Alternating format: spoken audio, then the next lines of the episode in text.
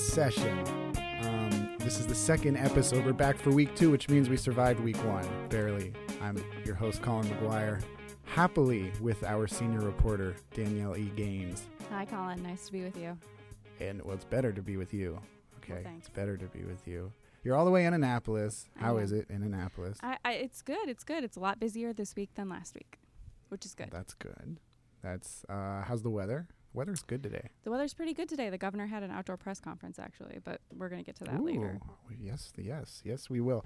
First, though, before we get there, I I want to lead off uh, this week by talking about Mr. Vogt's Aide. Yes. This is I love this story. I really do. Um, would you like to explain to the the people the sort of crux of the story? Well, sure. There was an article in the New York Times this week, and it was by a reporter who was looking into who was behind fake news websites.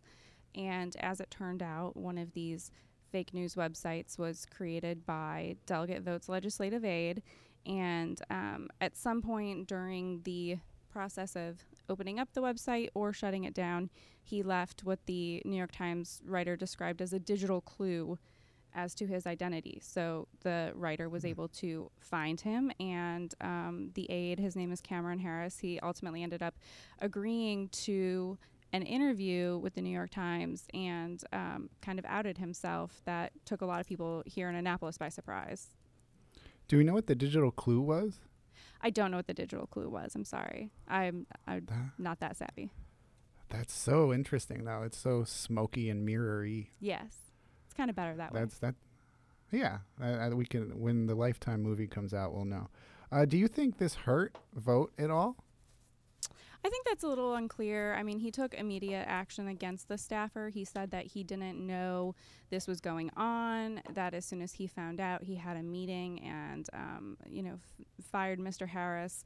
Um, Mhm. But Cameron Harris has been a big part of Delegate Vogt's operations for a while now. He's part of his um, delegate campaign, delegate office. Um, he was part Mhm. of the delegates. Um, campaign in the sixth district congressional race earlier this year. And um, at the time that the website was up and running, he actually was renting a, room or some Yeah. rooms in the basement of Vogt's home. I read that. That's so odd. That's so weird, man. Keep going. I'm Yeah. sorry. well, so I mean, so they're close. Um, so far, what I've heard from people around Annapolis is that, that they applaud um, the delegates' decision to to make the decision to fire Mr. Harris right away. Um, the governor himself said that today, actually, in comments after his press conference. Aha. So you do the, you you talked to the governor, or the governor made comments on his own about this? No, well, I, we just there, we have these large gaggles around the Mm. Ooh, governor, gaggle. and yes, um, so I was able to get in a question about about this topic. That's exciting. How did the press conference go? Well, the press conference, um, it was very interesting. It was outside because it's, you know, about 60 degrees in January. So it was on the State House steps. And um, Governor Hogan stood on the State House steps and he talked about, how, you know, what an important place the State House is and its importance in Maryland history and in um, United States history. And he talked about how that's um, a reputation that needs to be upheld. And he gave all of these comments shortly before announcing his quote integrity in government initiative. So that initiative includes a number of bills aimed at increasing transparency or adding additional um, checks on uh, potential corruption in government. Now he he introduced four bills today. So there's four bills. I can run through them really quick for you if you want. Yeah, well, Um, sure. Okay. There's the Public Integrity Act of 2017. And um, that bill would place, um, you know, so called common sense restrictions um, that would address and eliminate um, conflicts of interest by public officials. So um, there's a number of different parts to that. The actual text of the bills are not available yet because they were just dropped off at the House and Senate clerk's offices today. So we just kind of have the brief overview overview that the governor gave. Um, but it reforms ethics oversight in the state and it gives the state ethics commission oversight over all elected officials and registered lobbyists and consultants in the state. Um, The second bill is uh, the Legislative Transparency Act of 2017, and this bill would require live streaming of the floor sessions in the House and the Senate. Um, That's cool. Yes, That's like Parliament. Yes, and that well, w- we aren't as fun as Parliament yet. Um, but this would require um, live streaming of video sessions on the floor of the House and the Senate, and you can listen to a live stream now. It's just audio.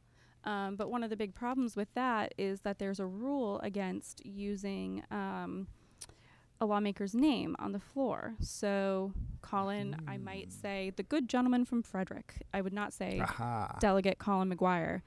Um, and that can be confusing to people who are listening at home. You don't know your lawmakers' voices sometimes, yeah. and um, people really complain that it's not all that transparent once it boils down to it. Or they'll say, you know, the good gentleman from District 39. Well, where's District 39? I don't know. Yeah, that's so old fashioned. The good gentleman. Who talks like that anymore? well, in Annapolis they do. I guess so. Okay. So okay. there are two more bills. Um, one is a Liquor Board Reform Act of 2017. That one would um, also make oh, yes. um, some liquor boards subject to some ethics laws. And in counties where they use it, it would take the county central committees out of the deciding process for members of the liquor board. Hmm. Um, hmm. Some of the items that I mentioned already, the Public Integrity Act and the Liquor Board Reform Act, those are in direct response to um, what the govern- governor would say is ongoing corruption in Annapolis. Um, and that includes some recent arrests for lawmakers, um, or former lawmaker who's accepting bribes, and a continuing investigation relating to the Prince George's um, County Liquor Board. And um, there's another case that prohibited somebody from or prevented them eventually from being able to be sworn in as a new lawmaker earlier this year, and that involved campaign finance um, corruption allegations. And then there was another case where um, a delegate was advocating on behalf of medical cannabis bills while he was also consulting for a medical cannabis um, company. Mm-hmm. So mm-hmm. some of these bills are kind of in direct response to some of those things that the governor felt he was seeing that weren't right. I see. So he's cleaning it up. Yeah, that's what he says. So, um, and then there's one more bill as part of that package, which is kind of s- related but slightly different. Um, it's the Redistricting Reform Act of 2017. This is something we've talked about a lot in Frederick County, especially. Um, mm-hmm. And this would be to create an independent, nonpartisan redistricting commission that would set the boundaries for congressional districts rather than having the governor and general assembly do it. Um, now, I hear were people cheering after this? So people were cheering after that one for sure. Mm-hmm. Yeah, um, we're in Annapolis, which is you know Anne Arundel County and um, Frederick County um, are kind of regarded as some of the most gerrymandered districts um, in the state, mm-hmm. and um, there were a lot of lawmakers from those two places kind of looking on and listening to what he had to say and, and cheering when they were hearing that he was going to push for this reform again. It is something that he tried to get through last year as well, but um, it hmm. did not. It did not happen. Well, I want to go back to uh, ethics, if only for a minute, because I sure. know that you um, you had the opportunity to discuss some stuff with some local people who were there. I do believe. Yeah. So um, right after the well, actually, right after one of those big cheers went up, I kind of turned around to look and see who's here and, and cheering. I hadn't was unaware that a large crowd had gathered. Um, but there were a lot of lawmakers, and um, among them happened to be two Frederick County delegates, um, Delegate William Folden and Delegate Barry Ciliberti. And I just kind of walked up to them to get their real quick um, impressions of, of what they'd heard. So we have a clip. I think Chris is going to play it, but um, yeah. you're going to hear Folden, uh, Delegate Folden, speaking first, and he's talking about the live streaming bill. Um, and then he and Delegate Ciliberti kind of have a discussion about redistricting. Okay, here here's the clip then. I think he's spot on. I think Marylanders are asking for more transparency in government. There's no reason, absolutely no reason that I can think of or anybody else can bring forward to convince me that our hearings should not be made public for all to hear and see. Why we're one of seven states that's still prohibited is beyond me. Mm-hmm. This state is better than that, and our citizens deserve better. And what do you think about the re- going for redistricting again? Again, when we have the most shoddy.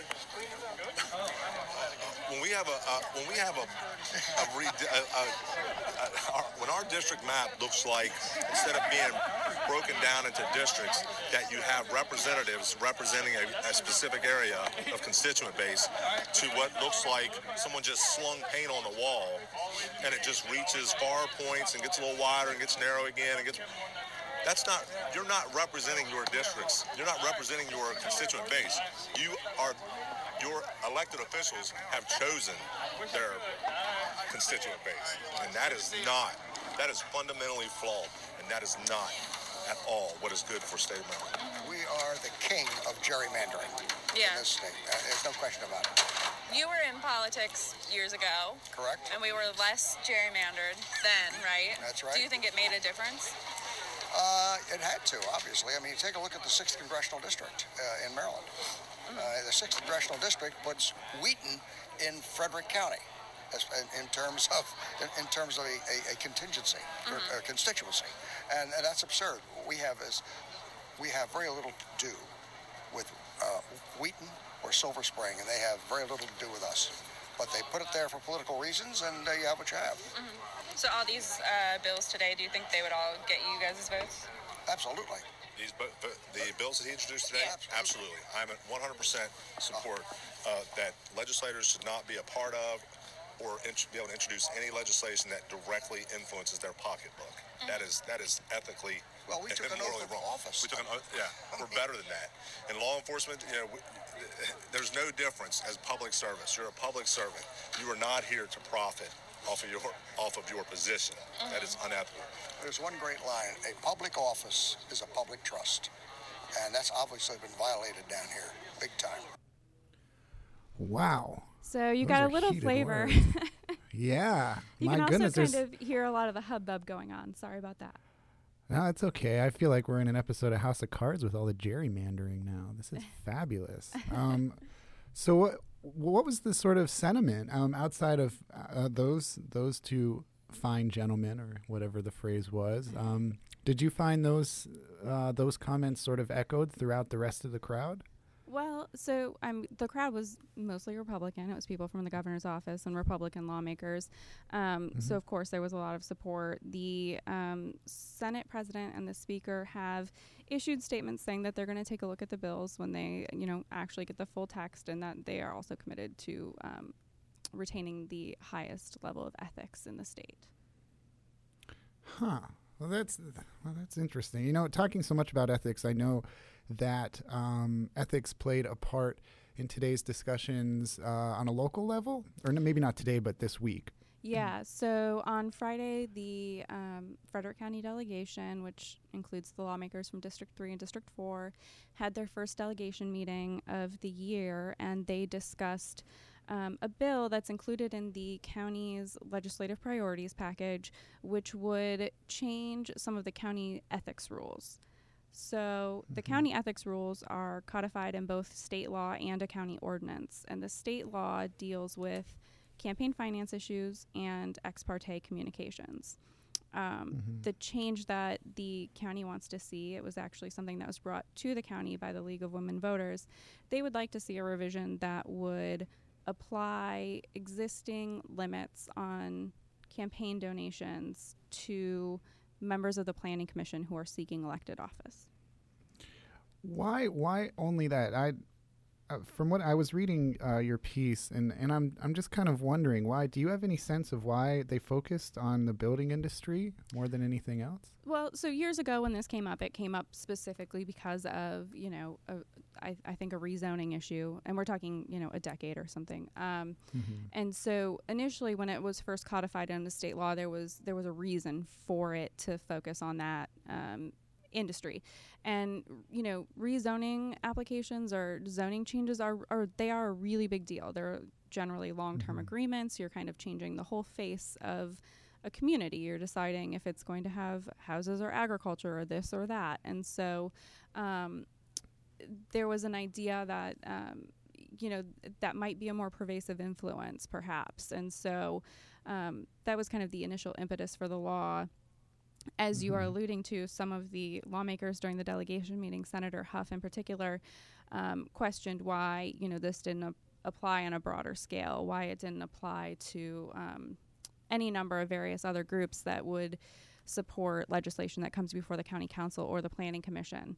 And um, he asked um, the county council and the county to go back and discuss and decide whether or not the law could be made even more broad. Um, some members of the delegation, Delegate Carol Krimm notably, wanted to simply move forward with the bill as it's currently drafted because the current bill does take the existing law farther, just Mm-hmm. not as far as some people now think it should maybe go. But ultimately, they Mm-hmm. decided to postpone any action on that for um, two weeks. So they'll discuss it not this Friday, but the next one. So they said we need we needed to be more strict. And maybe apply more broadly. Um, Yeah, so that yeah. it doesn't affect. Um, so it, apply more broadly in two ways. Apply more broadly to the types of decisions that would be impacted um, by a restriction on campaign donations, and perhaps apply to more boards, not just the planning commission and the county council, but possibly to some various advisory boards and that sort of thing. I love this quote from Jan Gardner. She said she doesn't want perfect to be the enemy of good. I really like that. Yeah, I mean, her point was, you know, what I was saying. This this does take the the ethics law a bit further than it already does, so it does make it stronger. Um, you could always make something stronger and stronger and stronger, but maybe you want to do that through a series of bills instead of pushing this one off. So, how about some other bills uh, that were discussed this week? I mean, I I just kind of wanted to tip my hat toward the idea that you can now drink beer at barbershops. Well, if it passes. or will, yeah, if it passes. are there any other sort of interesting things that that are coming up, or how does how does the barbershop beer bill look? Sure. So this was a bill that was discussed at the um, kind of December public hearing of the delegation when a lot of different groups come forward and kind of advocate for different bills that they want. This is a bill that the Frederick County Liquor Board wanted to see passed. It was something that their um, licensees wanted to see, and it would allow barbershops to serve beer and wine.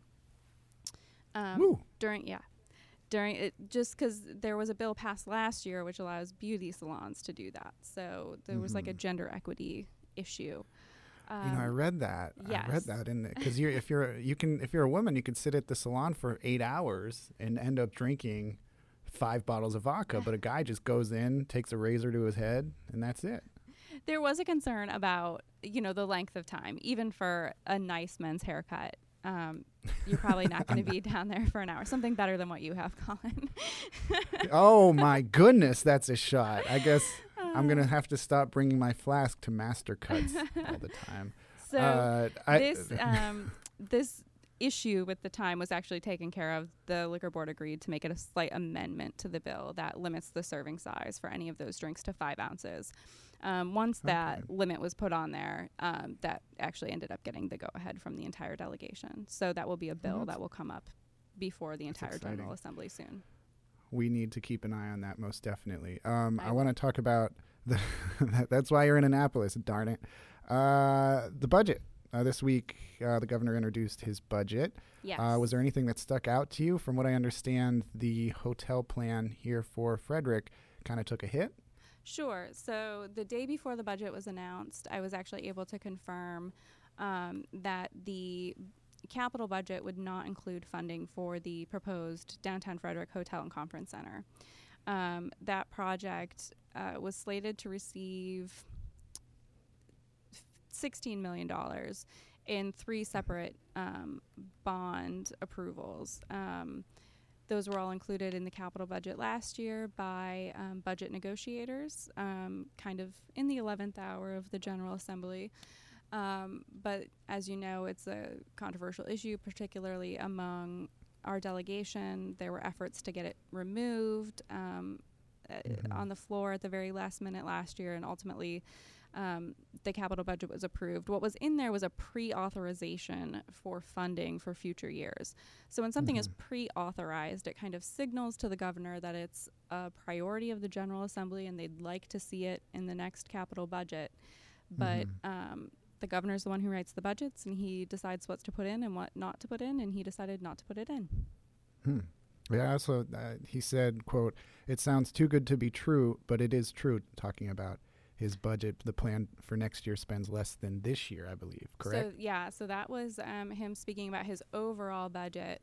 Um, Mhm. He uh, has kind of a budget rollout process where there's like a preview on one day, um, and he gives a lot of talking points about what's funded and what's not being funded.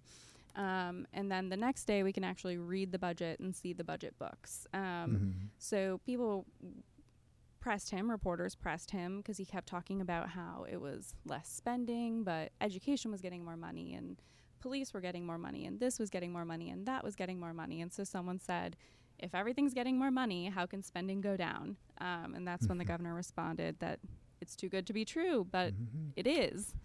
Um, But it's true, just like this podcast.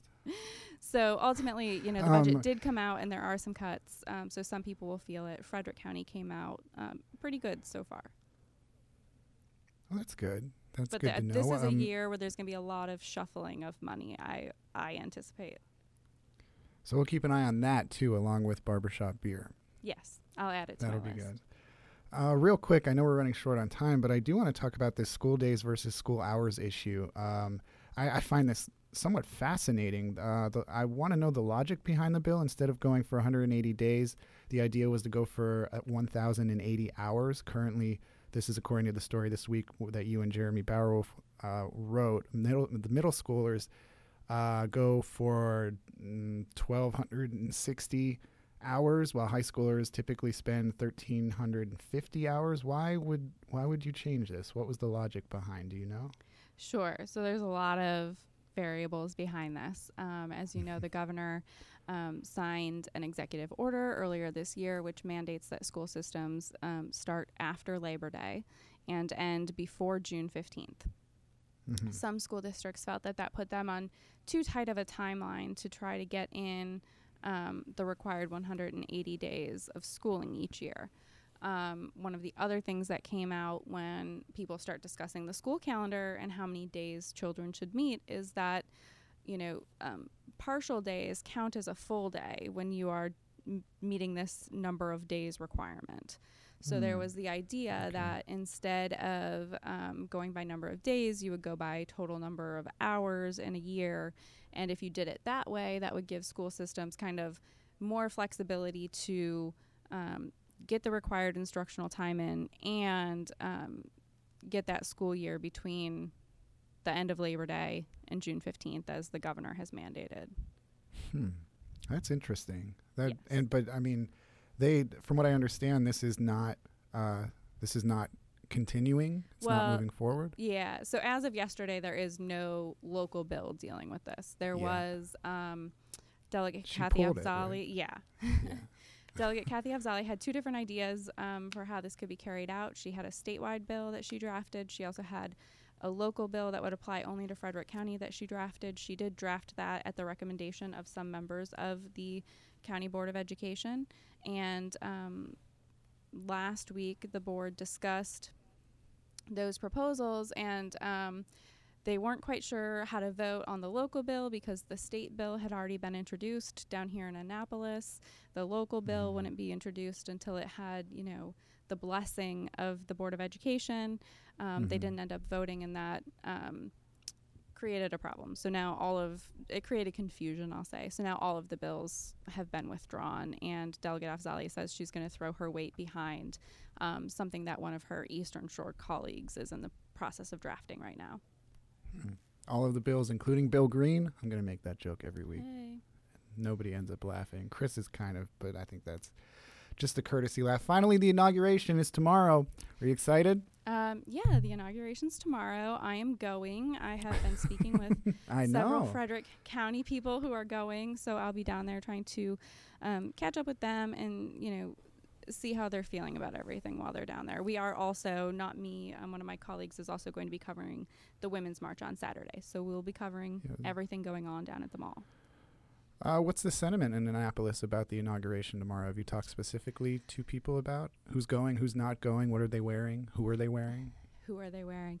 Um, There is some ambivalence. Obviously, Annapolis is a very democratic, help, hel- heavy place. Um, hmm but we do have um, Senator Michael Hough is attending. Um, some other members um, in Frederick are attending. Councilman Billy Shreve. The governor announced that he will attend. Um, a notable absence that will be there tomorrow is um, new 8th District Representative Jamie Raskin. Um, He has said that, you know, for the past few weeks, he's assumed he would attend, um, not to show any support for President elect Trump's politics, but as a gesture of constitutionalism. Um, he said hmm. as the hour approached, he just realized he couldn't bring himself to go. And hmm. instead, he's given his constituents through an email information about the Women's March that's happening on Saturday. And he's hmm. going to be doing a nature walk on Inauguration Day. Are you excited? Yeah, it'll be interesting. It's a tough day, isn't it, for a reporter? it's a a, very tough day. That's that was my ambivalence. It's a hard day for a reporter. We're going to be trying to chase people around and take audio and you know record and take photos. Um, there's not a lot of just kind of listening and taking it in. Yeah. Yeah. It, it should be an interesting day. I think a lot of stuff is going to happen. yes, Most- I will get to see the likely. sunrise over the Capitol. That will be fantastic. That'll be that'll be very good. That'll be a lot of fun. That'll be beautiful. Maybe you can take a picture and tweet it out at Danielle E Gaines, right? Yes, I'll take a picture and tweet it out. Um, if, and before we go, I have to ask you this: What's the best meal you had in Annapolis all week?